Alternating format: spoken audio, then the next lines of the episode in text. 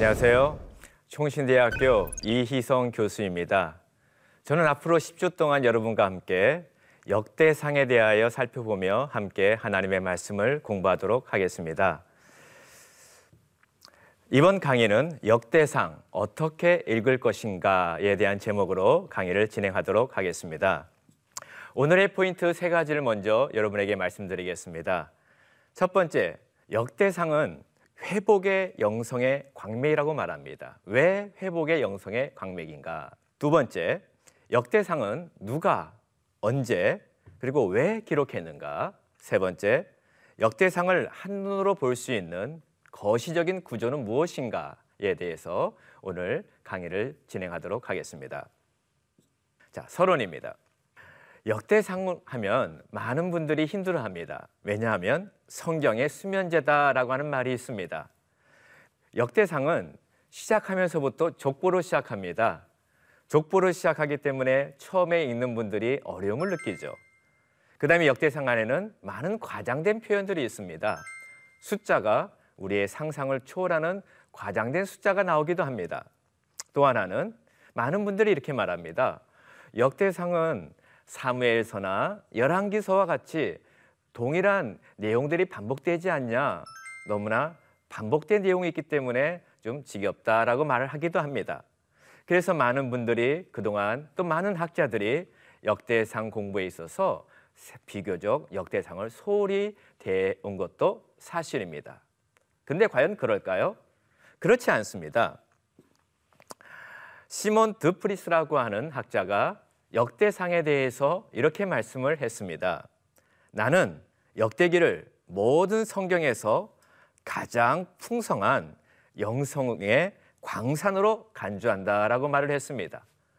역대상 안에는 우리가 이 안에서 회복의 영성, 놀라운 많은 하나님의 사람들의 믿음과 신앙의 영성을 본받을 수 있는 광산과 같은 책이라는 것입니다.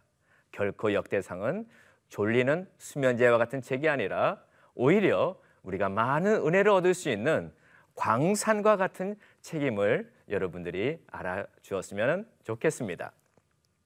자, 그러면 이제부터 역대상의 기본적인 서론에 대해서 우리가 한번 살펴보도록 하겠습니다.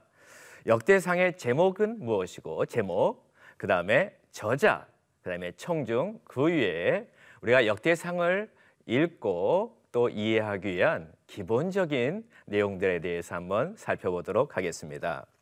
자, 우리 역대상은 한글 성경으로 역대상입니다. 그러면 역대상은 영어로 뭘까요? 영어로는 First Chronicles라고 합니다. 첫 번째 역대기라는 것입니다. 첫 번째 연대기라는 것입니다. 근데 이 역대상의 히브리어 제목은 좀 독특합니다. 그 날들의 사건들이라고 합니다. 데브레이 하야밈이라고 히브리어 원문에는 기록이 되어 있습니다. 그 날들의 사건들이다. 즉 역대기 저자는 히브리 성경에서 그 중요한 날들 하나님의 놀라운 구속사와 하나님의 일하심을 우리가 역사 속에서 발견하기 위해서 중요한 사건들이 있습니다. 그래서 그 사건들을 모아놓은 아주 의미 있는 책이라는 것이죠. 그래서 한글 성경의 제목 역대상과는 전혀 다른 그 날들의 사건들 데버레이 하야밈이라고 하는 제목으로 히브리어 성경에는 기록이 되어 있습니다. 그러면은 이 히브리어 성경을 70인 어, 헬라어로 번역한 70인 성경이 있는데요. 70인 성경에는 뭐라고 역대상을 제목으로 말하고 있을까요? 역대상은 빠진 것들이라고 하는 제목을 놓고 있습니다. 이게 헬라어로 어, Παραλειπομένων이라고 합니다. 이게 헬라어 70인경의 역대상의 제목이죠. 빠진 것들. 좀 이상하지 않습니까? 뭘 빠졌다는 것이죠? 역대기의 저자가요. 어, 열왕기와 또 사무에서에 있는 사건들과 비교해서 빠지거나 또한 거기에서 추가할 여러 가지 내용들이 있다는 것입니다. 그래서 이 역대기는 자체로서 앞에 제가 말씀드린 사무엘서나 또한 열왕기에서 우리가 느끼지 못했고 또 은혜 받지 못했고 또 발견하지 못했던 여러 중요한 진리들을 역대기에서 보충해주며 또 우리에게 강조해주고 있다라는 것입니다. 그렇기 때문에 우리는 역대기를 우리가 결코 소홀히 해서는 안 되고 역대상을 우리가 공부할 때에 앞으로 성경을 이해하는데 굉장히 중요한 역할을 하고 있다는 것입니다. 그래서 이 세 가지 제목들 영어 성경 First Chronicles 그다음에 히브리어 제목 그 날들의 사건 70인경의 제목 빠진 것들 이 세 가지를 여러분이 알면 좋겠습니다. 저자 그러면 역대상은 누가 썼을까요? 많은 학자들과 성경을 연구하는 분들이 추측을 하면서 생각을 합니다. 과연 누가 썼을까? 역대상은 저자에 대해서 명시적으로 말해주고 있지 않습니다. 그렇기 때문에 본문을 읽어가면서 우리가 추측할 뿐이죠. 그러면 역대상 저자의 후보로 올라온 몇몇 사람들이 있습니다. 누구일까요? 예스라, 니미아의 저자가 있지 않을까라고 많은 분들이 말합니다. 왜냐하면 역대기의 마지막 부분에 이제 고레스의 친령이 나오면서 좀 이따 살펴보겠는데요. 나오면서 이스라엘 백성들이 포로기에서 돌아오는 친령이 소개되고 있습니다. 그런데 그 예스라와 니에미야 보면은 그 고레스의 칙령으로부터 시작하여 이 책들이 소개되고 있거든요. 그래서 많은 학자들이 아 역대상의 저자는 아마도 에스라 니에미의 저자가 아닐까라고 추측을 합니다. 그러면서 혹시라도 에스라가 아닐까라고 보는 학자들이 좀 더 많이 있습니다. 그 다음에 또 역대상 저자의 후보로 나온 어, 여러 분들이 있는데 어떤 분들이냐면은 어떤 레위 지파인이라고 많은 학자들이 생각을 하고 있습니다. 레위 지파 가운데서도 많은 다양한 가문들이 있는데 특별히 사독 제사장 가문 출신이라고 바라봅니다. 사독 제사장은 구약 성경에서 굉장히 정통적인 제사장의 가문입니다. 그리고 어, 아주 유명한 어, 제사장이죠. 그래서 이 사독 제사장 가문의 출신의 그 어, 레위인이 썼을 것이다라고 생각하고 있죠. 역대상을 읽어보면 레이지파에 대한 관심이 많이 있습니다. 특별히 레이지파의 족보 가 자세하게 소개되고 있죠. 그 위치가 뭔지 아십니까? 역대상 6장에 소개되고 있습니다. 역대상 6장에 족보의 한 중앙에 레이지파가 배열되어 있는 것입니다. 그리고 역대상 23장에서부터 26장까지에 보면은 레위인의 목록이 자세하게 기록이 되고 있는 것입니다. 그렇기 때문에 이 정도의 글을 쓸 정도면 레이지파 출신이 아니면은 힘들 것이다라고 학자들이 생각을 하고 있는 것이죠. 그래서 저자의 후보로는 에스라와 니에미의 저자 아니면은 사독 제사장 계열의 이 레위인일 것이다라고 후보에 올라가 있습니다. 누가 썼을까요? 천국 가서 물어보죠. 자, 청중 그러면 역대기 저자가 어, 이 글을 쓰면서 누구를 염두에 두고 역대상을 썼을까요? 자, 1차 청중이 있습니다.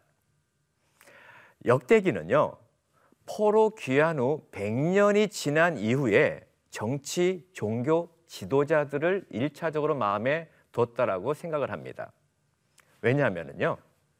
이 역대기는 주로 다윗의 이야기가 나오고 많은 지도자들의 이야기가 나옵니다.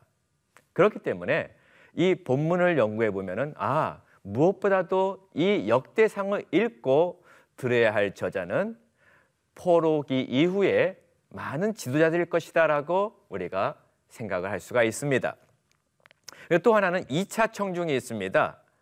2차 청중으로는 일반 백성들, 지도자만 이 말씀을 들어서 되는 것이 아니라 그 위에 많은 백성들도 동일하게 역대기를 읽어서 하나님께서 정말 그의 백성들에게 포로에서 돌아왔고 100년이 지난 시점에서 아직도 참 마음이 답답하고 회복을 바라보는 이 많은 백성들을 향하여서 소망과 희망의 메시지를 전달해 주기 때문에 많은 백성들도 이 역대상을 읽어야만 했겠죠.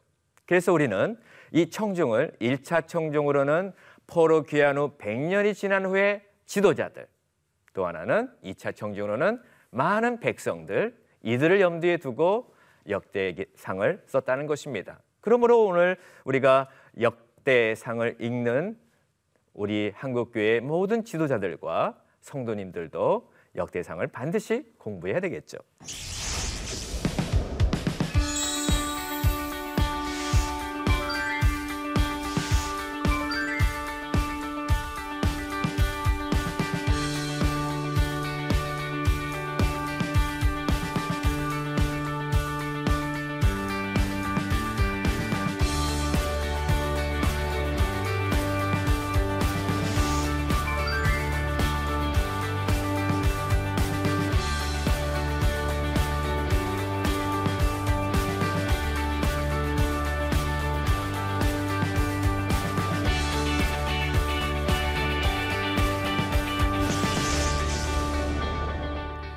그럼 언제 썼을까요?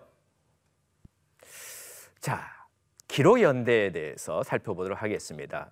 고레스 칙령 이후 고레스가 포로기에 있는 이스라엘 백성들 이제 너희들은 본토로 돌아가라라고 하는 칙령을 발표했습니다. 그때가 주전 538년입니다. 538년. 자, 이 이후에 기록이 됐다라고 볼 수가 있습니다. 역대 하 36장 22절 23절에 보면 이렇게 기록을 하고 있습니다.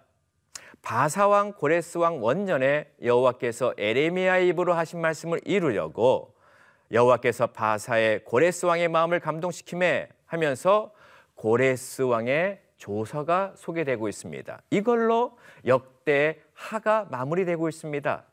그렇기 때문에 이 말씀의 근거에서 보면은 역대기는 적어도 고레스 칙령이 발표되고 난 다음에 기록됐다라고 보는 것이 합리적인 생각일 것이죠. 그래서 그들이 이제 돌아와서 살고 있을 때에 아마 100년 정도 흘렀을 것입니다. 그 어간은 한 시점에 썼겠죠. 자, 그 다음에 혹시라도 예스라나 니에미아의 사역 기간 중에 쓰지 않았을까? 아니면은 사역 직후 네, 고레스 칙령 이유는 좀 더 어, 넓은 연대에 대한 어, 우리가 개방적으로 생각하는 것이고 그 다음에 이제 좀더 어, 구체적으로 살펴본다면 아마도 에스라와 니에미아의 사역 기간이 아닐까 아니면 사역 직후이지 않을까라고 생각할 수가 있습니다. 왜냐하면요 역대상 3장 17절에서부터 24절에 보면은 어떤 내용이 나오면 나오냐면은요. 포로에서 돌아온 백성들의 그 명단이 소개되고 있습니다. 자, 역대상 상장 17절에 보면 사로잡혀간 여고냐의 아들들은 그의 아들 스알디엘과라고 하면서 이제 쭉 소개가 되고 있습니다. 그래서 암만 해도 어, 포로기 후에 특별히 에스라와 니에미의 사역 기간 동안에 쓰지 않았을까라고 추정이 됩니다. 그리고 역대상에는요, 그냥 역대기 사가, 사가가 자기 생각대로 또 아니면은 눈 감고 하나님이 불러주신 대로 받아 쓴 것은 아니에요. 역대기를 읽어보면 역대 사가는 얼마나 꼼꼼하게 많은 자료들을 인용하면서 썼는지 몰라요. 대부분이요. 사무엘과 열왕기에서 인용했고요. 적어도 32개, 이 32개의 자료들을 인용하고 있습니다. 그러니까는 굉장히 이 역대기의 저자는 꼼꼼하면서도 또 역사적 팩트를 어, 확실하게 제시하기 위해서 많은 자료를 사용하고 있다라고 우리가 생각할 수가 있겠죠. 자, 이 역대상의 역사적 배경과 목적이 무엇인가에 대해서 한번 살펴보겠습니다. 왜 역대기 사가는 역대상을 기록했을까? 어떤 의도가 있었을까? 과연 무엇을 이 백성들에게 가르치고 어떤 진리를 전하기 위해서 이걸 기록했을까? 우리가 살펴봐야 되겠는데요. 그러려면은 기본적으로 세 가지의 질문을 할 필요가 있습니다. 세 가지 질문입니다. 이스라엘은 아직도 하나님의 언약 백성인가? 그런데 당시에요. 100년이 지났지만 아직도 포로기의 후기의 백성들은 바사 제국의 포로 생활을 하고 있었습니다. 독립된 땅을 독립적으로 그들이 주권을 가지고 살기가 쉽지 않았습니다. 그 때문에 하나님의 언약 백성들의 마음 가운데는 의문이 점점 생기는 것입니다. 하나님, 우리 아직도 하나님의 언약 백성입니까? 하나님, 과연 우리를 돌보시기는 하십니까? 라고 하는 마음속에 수많은 갈등과 질문이 많은 사람들에게 일어났던 것입니다. 또 하나는 하나님께서 그의 다윗에게 언약을 하셨고 하나님의 사람들에게 언약을 주셨는데 언약이 성취되는 확실하게 성취되고 더 큰 축복이 있을지를 기대하고 있었는데 이게 점점 눈에 안 보이는 것이에요. 그러니까 마음속에 어떨까요? 백성들이 하나님의 언약에 대해서 약간의 의구심을 갖는 거예요. 하나님, 다윗에게 한 언약이 아직도 우리에게 유효합니까? 우리는 과연 언약 백성이며 하나님께서 이 언약을 우리를 위하여 이루어 주시겠습니까? 라고 하는 의구심이 이들의 마음 가운데 자꾸만 올라오는 것입니다. 또 하나는 아직도 우리가 포로에서 돌아왔지만 저 바벨론 바사 땅에서 돌아왔지만 아직도 우리는 포로야. 과연 언젠가 우리에게 더 확실한 회복이 있을 것인가에 대한 그러한 갈망들이 많은 백성들 사이에 퍼져 있었습니다. 어떻게 회복을 경험할 수 있을까? 어떻게 하나님의 언약이 우리에게 성취되어지고 어떻게 하나님께서 우리를 위하여 일하시는 것들 우리가 경험할 수 있을까 라고 하는 질문. 이러한 세 가지 질문을 염두에 두어야 역대기를 이해하는데 많은 도움이 됩니다. 자, 이러한 질문 가운데 있는 백성들에게 역대기 저자는 하나님의 역사하심과 여러 가지 사례와 또 사무엘과 열왕기의 성경을 인용하면서 하나님의 역사를 구체적으로 자신의 의도에 맞게 하나씩 하나씩 기술한 것이 역대상인데요. 목적은요. 이와 같습니다. 바사 제국의 지배하에서 사람들의 소망이 점점점 사라져 갔습니다. 우리는 언약 백성인데 우리는 다윗의 후손들인데 언제 하나님이 우리를 독립시켜 주시고 회복시켜 주실 것인가? 여기에 대한 소망을 갖게 하시려고 회복의 소망을 주시려고 기록한 것이고요. 또 하나는 여러분 이방 땅에서 오래 살다 보면 어떤 일이 일어난지 아십니까? 자신의 정체성의 혼란이 옵니다. 미국에서 이민간 1.5세, 2세들 가끔 대화를 나눠보면요. 이들이요. 정체성의 혼란을 겪고 있습니다. 내가 한국 사람인가? 미국 사람인가? 나의 뿌리는 무엇인가?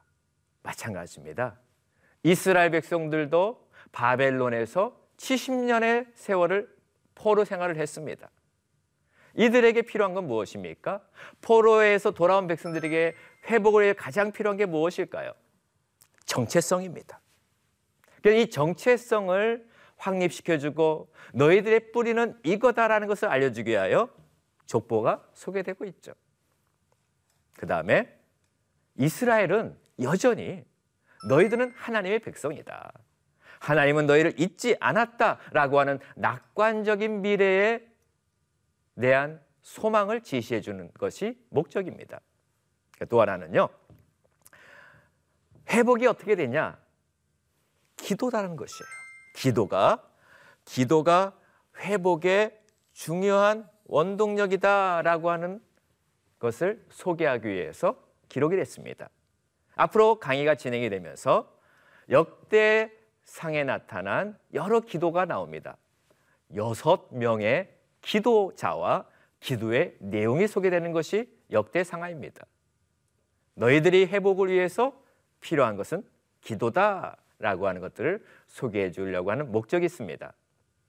제가 다음 강에 나올 야베스가 그래서 소개되는 것이죠. 자, 그 다음에 지연이 되고 있지만 다윗 언약은 아직도 유효하다. 여러분 하나님의 언약을 받은 분들이 가장 힘든 게 뭔죠? 지연이 된다는 것입니다. 약속은 받았지만은 하나님의 언약이 속히 이루어지지 않는 것에 대한 조바심이 있는 것입니다. 당시 백성들도 마찬가지입니다. 하나님께서 약속을 주셨지만은 언제 이루어질 것인가? 과연 유효할 것인가? 역대상은 아직도 유효하다. 유통기한은 끝나지 않았다 라고 하는 말씀을 주는 것이죠. 그 다음에 또 하나는 역대 상하를 통하여서 성전에 대한 강조가 있습니다. 하나님의 임재, 하나님의 복의 근원이고 그 다음에 모든 백성들을 용서하고 회복할 수 있는 진원지가 성전이다라고 하는 메시지를 전해주기 위해서 소개가 됩니다. 그다음에 또한 이 역대상은 특별한 신학적인 동기와 목적이 있습니다. 그게 뭔지 아십니까? 다윗에 대한 긍정적인 묘사가 나타납니다. 이 역대사가는 자신의 안목을 가지고 역대기를 기록하면서 아까 빠진 책이라고 했었죠. 다윗 사건에 있어서 한 사건이 빠집니다. 부정적인 사건이 빠집니다. 뭔지 아세요? 바세바 사건입니다. 의도적으로 뺍니다. 왜요? 뭔가 신학적 의도가 있는 것입니다. 그 의도를 가지고 역대 상을 기술을 한 것이죠. 아무튼 여기에 나와 있는 이 일곱 가지의 목적만 보더라도 역대상은 회복을 위한 광산이다라고 하는 학자의 말이 결코 헛되지 않음을 여러분이 알 수 있을 것입니다. 역대상을 읽어가면서 우리는 한국교회와 성도들의 회복을 경험할 수 있을 것입니다. 자, 그러면은 우리가 역대상을 이제 이해할 때 중요한 것은 전체 구조입니다. 우리가 성경을 이해할 때 전체의 어, 큰 아, 그림을 그리고 난 다음에 그 안에 디테일한 걸로 자세하게 들어가는 것이 좋습니다. 그래서 우리가 이 역대상을 우리가 즐기고 누리고 이해하기 위해서는 큰 그림을 그리고 그 다음에 숲을 보고 난 다음에 숲 안에 있는 오솔길로 들어가는 것이 좋습니다. 이 시간에는 여러분과 함께 역대상의 큰 숲을 보도록 하겠습니다. 역대상은 크게 네 부분으로 나뉘어질 수가 있습니다. 첫 번째가 족보 부분입니다. 아까 제가 말씀드렸죠? 족보가 장장 몇 장에 걸쳐 소개된지 아십니까? 아홉 장입니다. 아홉 장. 여러분, 성경을 여러분이 읽으실 때, 마태복음을 읽을 때 여러분 귀가 너무나 기대가 돼서 마태복음을 신년부터 성경을 읽어야 되겠다, 신약을 읽어야 되겠다, 마태복음을 쫙 펴니까는 뭐가 나오죠? 족보입니다. 우리를 자잘하게 만들죠. 근데 마태복음의 족보는 1장입니다. 근데 역대상의 족보는 몇 장이라고요? 자그마치 아홉 장에 걸쳐서 역대상의 족보가 나오는 것이에요. 맞습니다. 어떻게 보면 수면제일 수도 있겠습니다. 그러나 우리가 족보를 잘 연구해 보면 이 안에도 엄청난 영적인 비밀이 담겨 있죠. 자, 그 다음에 이 족보에는 이스라엘의 조상들 1장, 그 다음에 2장에서 8장, 그 다음에 9장 포로 귀한 자들 이렇게 구성이 되어 있고요. 두 번째 부분에는 그 다음에 세 번째, 네 번째 특징이 뭐냐면 다윗 왕입니다. 역대상을 딱 보니까 대부분의 내용이 한 인물에게 초점이 맞춰져 있는 것입니다. 누구 누구죠? 다윗입니다. 그래서 10에서부터 12장은 사울의 죽음, 사울의 죽음. 그 다음에 11장은 다윗의 주기, 사울에서 다윗으로 왕권이 교체되는 걸 다루고 있고요. 그 다음에 그 다윗을 도왔던 수많은 용사들이 소개되고 있습니다. 그래서 10장에서 12장은 다윗 왕의 등극에 대해서 소개하고 있고요. 그다음에 13장에서부터 20장까지는 다윗 언약입니다. 아주 역대상의 노른자라고 할 수 있겠죠. 핵심 중에 핵심입니다. 이 다윗 언약을 위하여 다윗이 언약계를 이동하는 장면이 나오고요. 그 다음에 하나님께서 다윗과 만나 직접적으로 언약을 맺는 것이 나오고요. 그 다음에 언약 후에 다윗의 승전 기사가 나옵니다. 이게 자그마치 13장에서부터 20장까지 할애가 되어서 다윗 언약의 배경과 그 결과에 대해서 초점을 맞추고 소개하고 있는 것입니다. 다윗 언약이 아주 노른자입니다. 그 다음에 마지막 네 번째 부분은 21장에서부터 29장인데요. 여기에서 다윗의 성전 건축 준비가 나옵니다. 아까 제가 말씀드린 역대상의 목적과 부합되죠. 성전이 중요하다. 역대상을 읽을 때 성전을 빼놓고는 이해할 수 없습니다. 근데 이 다윗이 하나님의 임재의 장소요, 하나님의 약속의 장소요, 용서와 소망이 있는 장소인 성전을 위해서 어떻게 준비했는지가 나오게 되는 것입니다. 이게 21장부터 29장까지 소개되고 있고 이걸 위하여 인구조사 이야기가 나옵니다. 그 다음에 건축 자재 및 인력 준비의 내용이 나옵니다. 그 다음에 맨 마지막으로 다윗의 마지막 유언이 나옵니다. 그래서 역대상은 족보로 시작하고요. 그 다음에 대부분의 내용이 다윗에게 초점이 맞춰주고 다윗의 왕위로 오르고 그 다음에 다윗이 하나님과 언약을 맺고 그 언약에 감격하여 하나님께 성전을 지어드리고자 하는 준비하는 과정들이 소개되고 다윗의 인생의 마지막 유언이 소개되므로 역대상은 마무리가 되는 것이죠. 이렇게 한 인물 다윗에게 초점을 맞춘 책이 바로 역대상입니다. 자, 한눈에 딱 보시고 역대상은 네 부분으로 나뉘어지고 족보, 다윗의 등극, 다윗 언약, 다윗의 성전 건축 준비 이 네 가지를 여러분의 염두에 두시고 그리고 더 간단하게 말하면 한 인물 누구라고요? 다윗에게 초점을 맞췄다라고 여러분이 이해하시면 좋을 것 같습니다. 자, 이제 강의를 마무리하겠습니다. 그러면 역대 1강을 통하여서 우리가 아, 적용해야 될 포인트가 무엇일까요? 제가 세 가지만 소개하도록 하겠습니다. 첫 번째요. 오늘날의 적용. 그리스도 안에서 나의 정체성의 뿌리는 무엇인가?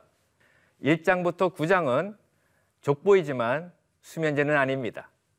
우리의 정체성을 찾아가는 나의 뿌리를 찾아가는 내용이죠. 우리는 그리스도 안에서 내 정체성이 무엇인가? 물론 우리의 정체성은 예수 그리스도입니다.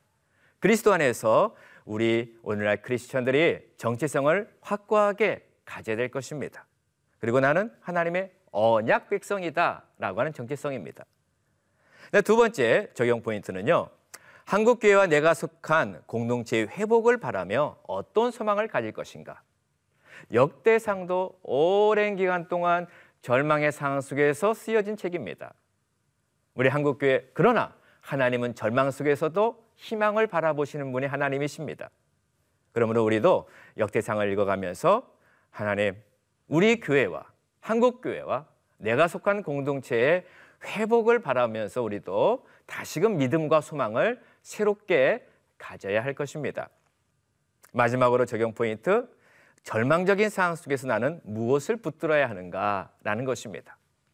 역대 상의 저자는 절망 가운데 있는 백성들, 낙심 가운데 있는 백성들에게 하나를 소개시키기를 원했죠. 그게 뭔지 아십니까? 언약입니다. 하나님의 약속입니다. 그러니까 우리 오늘날 모든 성도들도 우리 모든 목사님들과 선교사님들께서도 사역의 현장에 힘들고 어렵고 때로는 절망적인 상황을 맞이한다 할지라도 낙심하지 마시고 하나님의 언약을 붙들고 앞으로 나아가시기를 바랍니다. 네, 오늘 강의는 여기서 마치고요. 다음 강의는 제2강은요. 역대상의 배경인 족보에 대해서 살펴보도록 하겠습니다. 족보는 2강에 걸쳐서 살펴보겠습니다. 시청해 주셔서 감사합니다.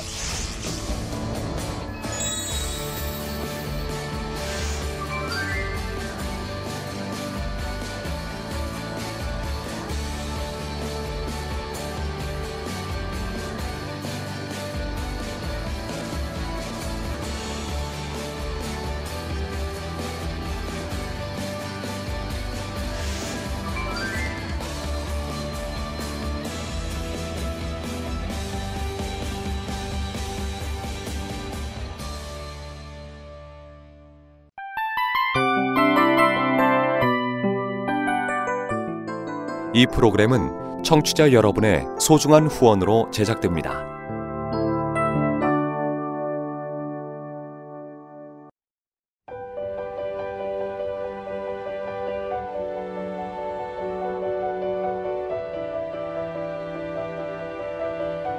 세상에는 수많은 교회들이 있지만 더 깊이 있는 말씀 강해를 찾기 위해 크기로만 교회를 선정하지 않습니다. 보다 좋은 영적 콘텐츠를 더 많이 나누기 위해 방송비를 받지 않습니다. 1년 365일 복음만 전하고 싶어서 우리는 광고를 하지 않습니다. 온누리의 복음을 땅끝까지